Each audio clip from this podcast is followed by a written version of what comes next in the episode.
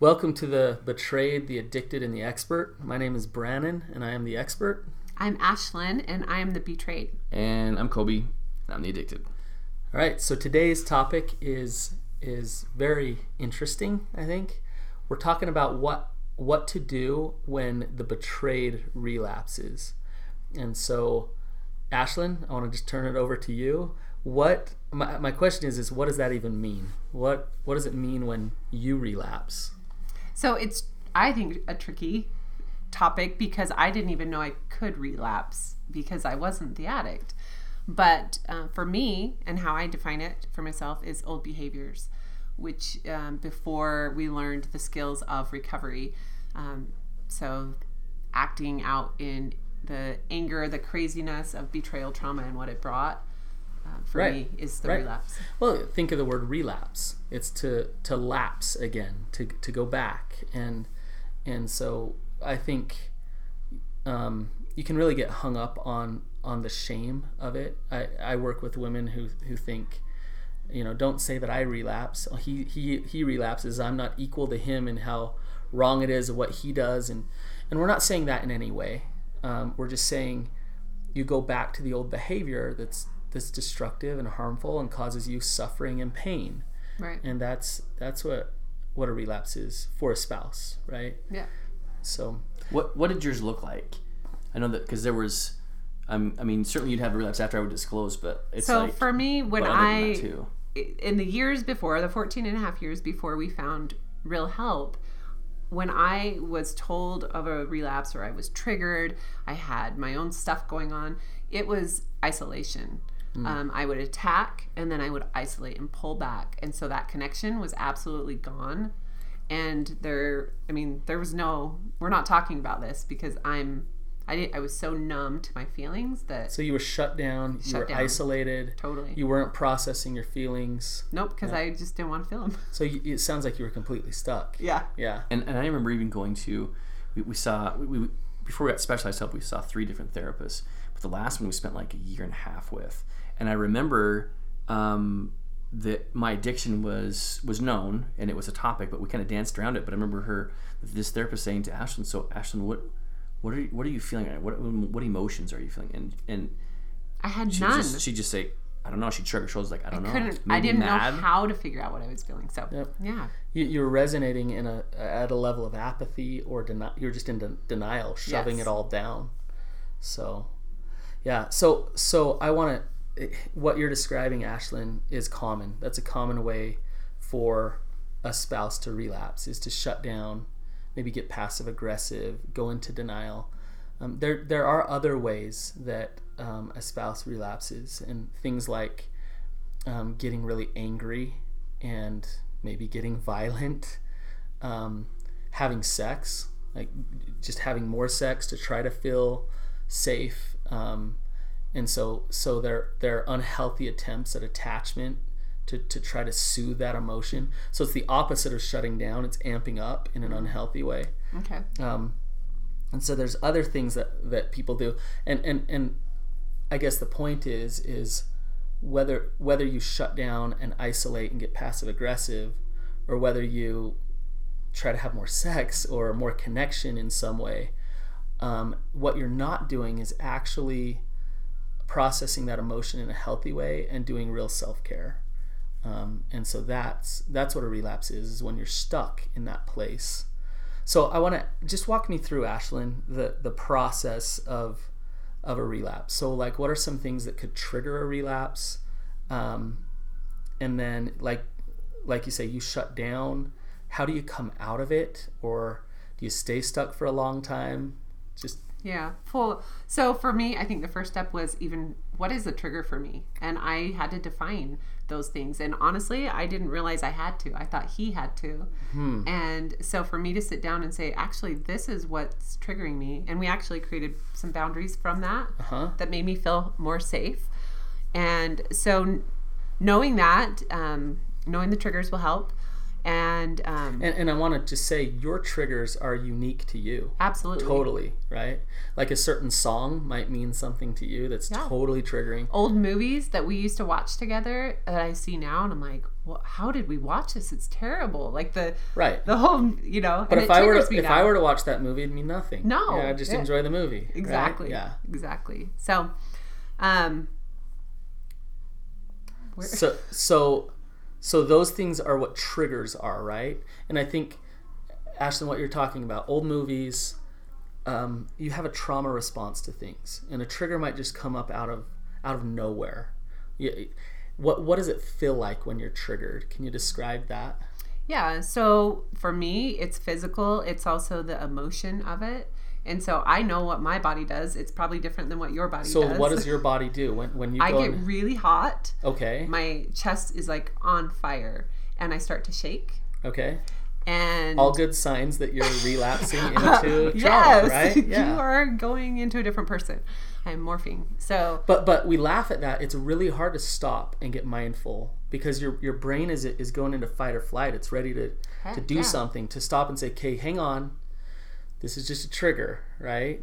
Right. It's really hard to do. Um, another thing is that broken record in my head starts going and playing. And even when I started to learn these skills, it was hard to turn it off Uh-huh. at first. Like, I recognize that it's happening, I'm feeling all this, but how do I make it stop? Uh huh. so, if that was the first thing for me, just What's the what's the it. theme of that broken record? Like what are, what are the thoughts that that keep coming in? Um, shame. Uh huh. I'm not good enough. Oh, Right. that was the biggest one. What's wrong me. with me? Yeah. Yeah. It is my fault. And um, why can't I get over this? What? well, all Right. sorts of different things. Yeah. Right. Do you do you? And again, you're different than other betrayed, right? Yeah. Do you, do you obsess about him at all? Like, are, are, you know, do you obsess about I'm angry at him, or if only he were different, or You know, I start to go into a some like creating up my reality and assuming a lot of things. So, Uh-huh. um, just the other day, I started like making up this narrative in my head of something that was years and years ago that I finally just had. I have to tell you what's going on in my head. Like this came out of nowhere, but that's good. here it is. It's good you can recognize it as that obsession and that uh, that assumption. Yes. Right. That's your that's your trigger. It's your trauma response. Yeah. Right. Um, okay. So so I want to shift for a second over to you, Coby, and just ask you what do you do when she relapses? Oh man, so so I'll tell you what I what I did do, and then what I what I now do. Okay. Um, I if she went to this place where she was angry, um, I would shut down. And and what I realized was is that I, I was very codependent, and so anytime she would give me furrowed brows, or she would like call me a name, or she would just lash out at me, I would shut down, and my shame shame narrative would just spin, which is she doesn't love me, she um, is rejecting me, I'm unlovable, um, and and I would think, okay, that probably means that that, that we're gonna get divorced. Mm-hmm. It would go from from from furrowed brows to divorce in like 0.2 seconds.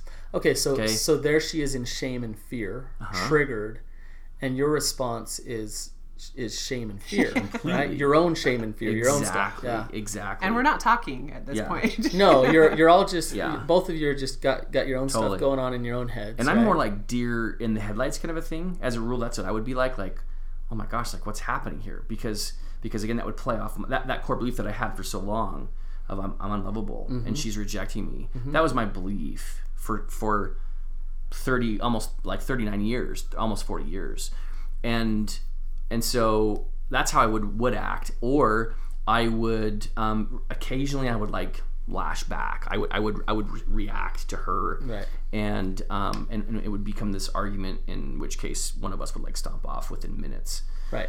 but it was never really a battle it was kind of like we would both like lash out or i one would lash out and i would respond so that's how it used to be but now um, when i've recognized when a relapse takes place i realize okay this is coming out of north and and, and in my head i would say okay this is um, this is a shame narrative this is a spike narrative because this is this is not Ashlynn. So something's happened. Okay. And this, this most recent one that Ashlynn referred to, where she was where she was um, triggered, and she said, "Okay, I'm really triggered right now. Like I got to tell you what this is."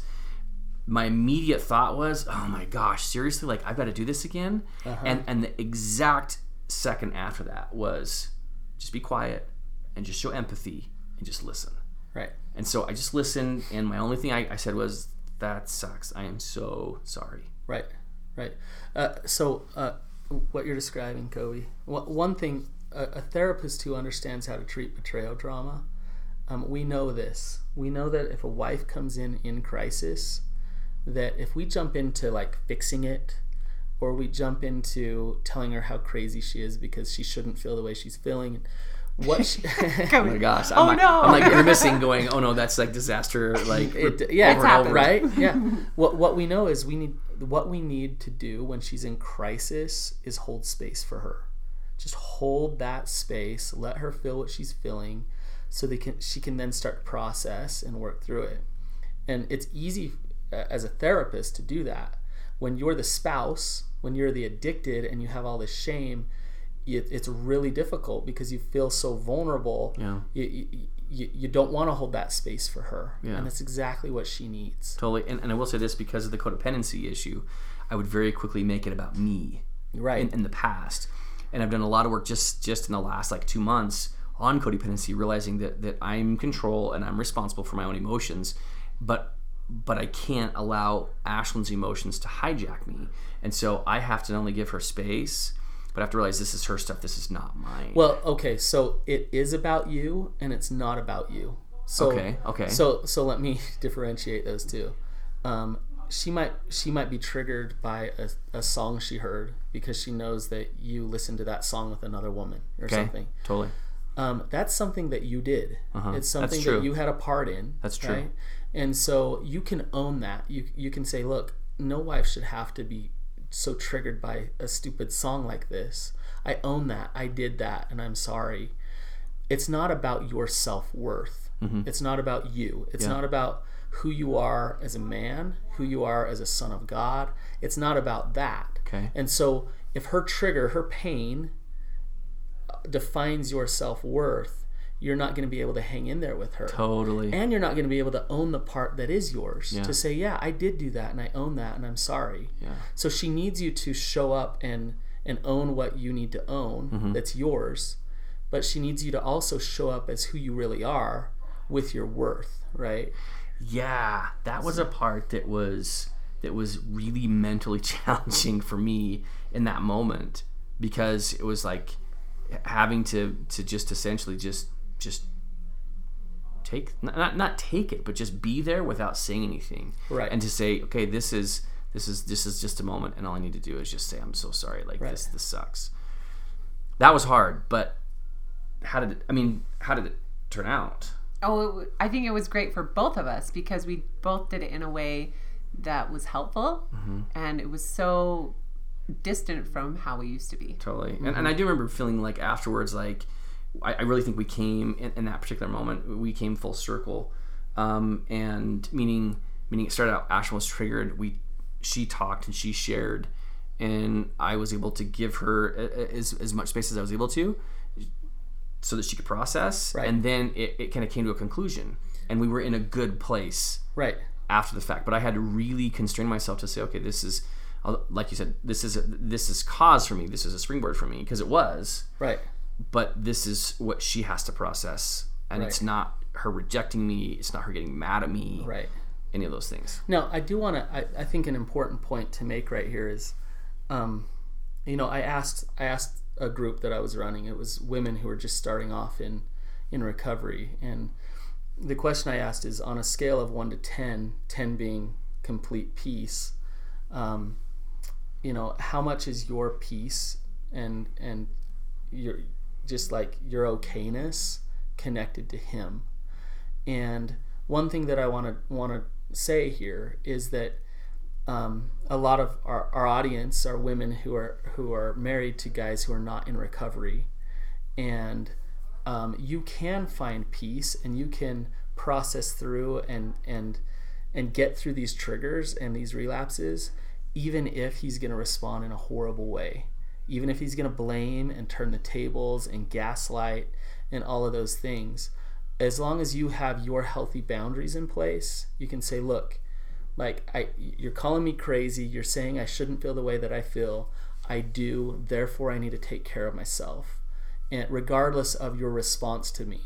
Now, it is nice if the addict or if the husband can hold that space and help her process through it and work through it, but it's not always the case, right? That certainly wasn't the case for us for so long. Right. And this is new for us to do it this way. So, Right. Yeah. Super new. Isn't Super it, new. isn't it so much better? Totally. Yeah. And and I will say too that that um what was it six six seven weeks ago, after I relapsed for the first time in twenty nine months, that was also another case case study of of what to do. And Ashlynn I think handled that brilliantly.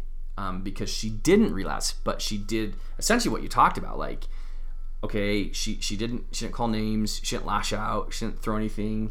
She just gave herself time Right. to And, process. and that was in her control, right? It had nothing to she do was with you. she was absolutely like she was feeling and we and I could see it and I know that you you felt it but um you owned it meaning like you gave yourself permission to feel all that stuff and I could see that you were feeling and I was also feeling but um you did awesome with it Right. I mean, I mean, what what we're after here is called interdependency, which is she's an agent unto herself and can can take care of herself if she needs to, yet she is affected by and connected to what you do, and vice versa, right? And so as as you work through a relapse or a trigger, um, if if he's if he's not there for you, you still can take care of you, Right. right? So that's the goal. Um, is there anything else? Let Let's talk in terms of self care. Okay, so you're noticing that kind of the the obsessive thoughts, the trigger. What What are some things that you can do to calm yourself down, to take care of yourself, to process what that trigger is? So for me, it was just getting out of the house, like the space, if that's where it happened. Remove yourself from the environment. Yes, Okay, I removed that's myself. Um, I also have two people that I can go to that are safe for me, and I can share and just say, I'm not asking you to judge or fix, but this is what I'm feeling right now. It's, So important. we we call each other our shame partners, Mm-hmm. and we just share without judgment. Whatever it is. There's no Yeah. fixing Yeah. any of that. Um, like complete safety in those relationships. Exactly. Yep. Excellent. Um, so remove yourself from the situation. Make a phone call. What else? Anything else? I mean the the last one For you- me, you- I mean, for like- me, I just need time by myself, and that's not probably everyone's thing, but Everyone's different with this. Yeah, yeah. So, yeah, I mean things like nature. yeah, I mean, know? I think that's it. it. Like we went skiing, and it was like, oh, I'm, I feel amazing now. Fresh air, the mountains, Yes. like just getting, getting out, back right? to that. Yeah, Um, music helps. Um, prayer, just different things like that. Can exercise exercise is an excellent one so so it's to be able to stop say i'm triggered i need to process this now i really need to practice self-compassion and do things that i love that make me feel, Feel alive good, and feel yes. good so absolutely all right so what what i'd like to say is this a trauma response is automatic and um, don't should yourself out of out of relapsing. Uh, Did that make sense? meaning like I shouldn't be relapsing here this is silly kind of a thing right. Your your brain has these responses to protect yourself, right? And uh, but you can. You, you've heard Ashlynn today talk about how you're dealing with your triggers so much better, right? And instead of it turning into just a total shutdown, isolation, um, it's turning into something where you're self-reflective and you understand yourself better. You're more mindful, and it's it's really help. You can move forward and you can overcome these triggers right. right? Um, another thing that I I'd like to say is that every trigger or every relapse that a that a, a spouse has that the betrayed has is a great opportunity for the addict. Because right there you can hold that space and it's it's step right into that and create safety for her in those really hard moments mm-hmm. consistently mm-hmm. you're going to create safety in your relationship and rebuild trust. So if you look at it as a burden if you look at her as crazy or just shut down or then then you're missing a huge opportunity Because on the other side of that, I mean, you can, you can really connect, Absolutely. like really connect. she has pain. She has fear. Hold that for her. And mm-hmm. I will say that's gaining that empathy is a that shot us into recovery even more when he started showing Huge. huge empathy for me. Absolutely. I mean, I, I've worked. One of the things I've worked for is to be safe and trusted, right? And so, although we haven't, and, and to be super fair, Ashlynn really hasn't had a lot of triggers, like at least in the in the last twelve months that I can remember. I can think of two, but but the point is though is that like you said, when that does happen, that's an opportunity for the addict to be there. But for me, what that says is is you have an opportunity to gain some big headway in being safe and being trusted Absolutely. and leave yourself out of it and just be there and you don't have to say anything you don't have to fix it but just be there and just empathize i'm so sorry i'm so Yeah. sorry. I own what i own my part in this. I can see why you feel that. Right. The, the best way to build safety and trust in the relationship is to be able to show up in those vulnerable moments.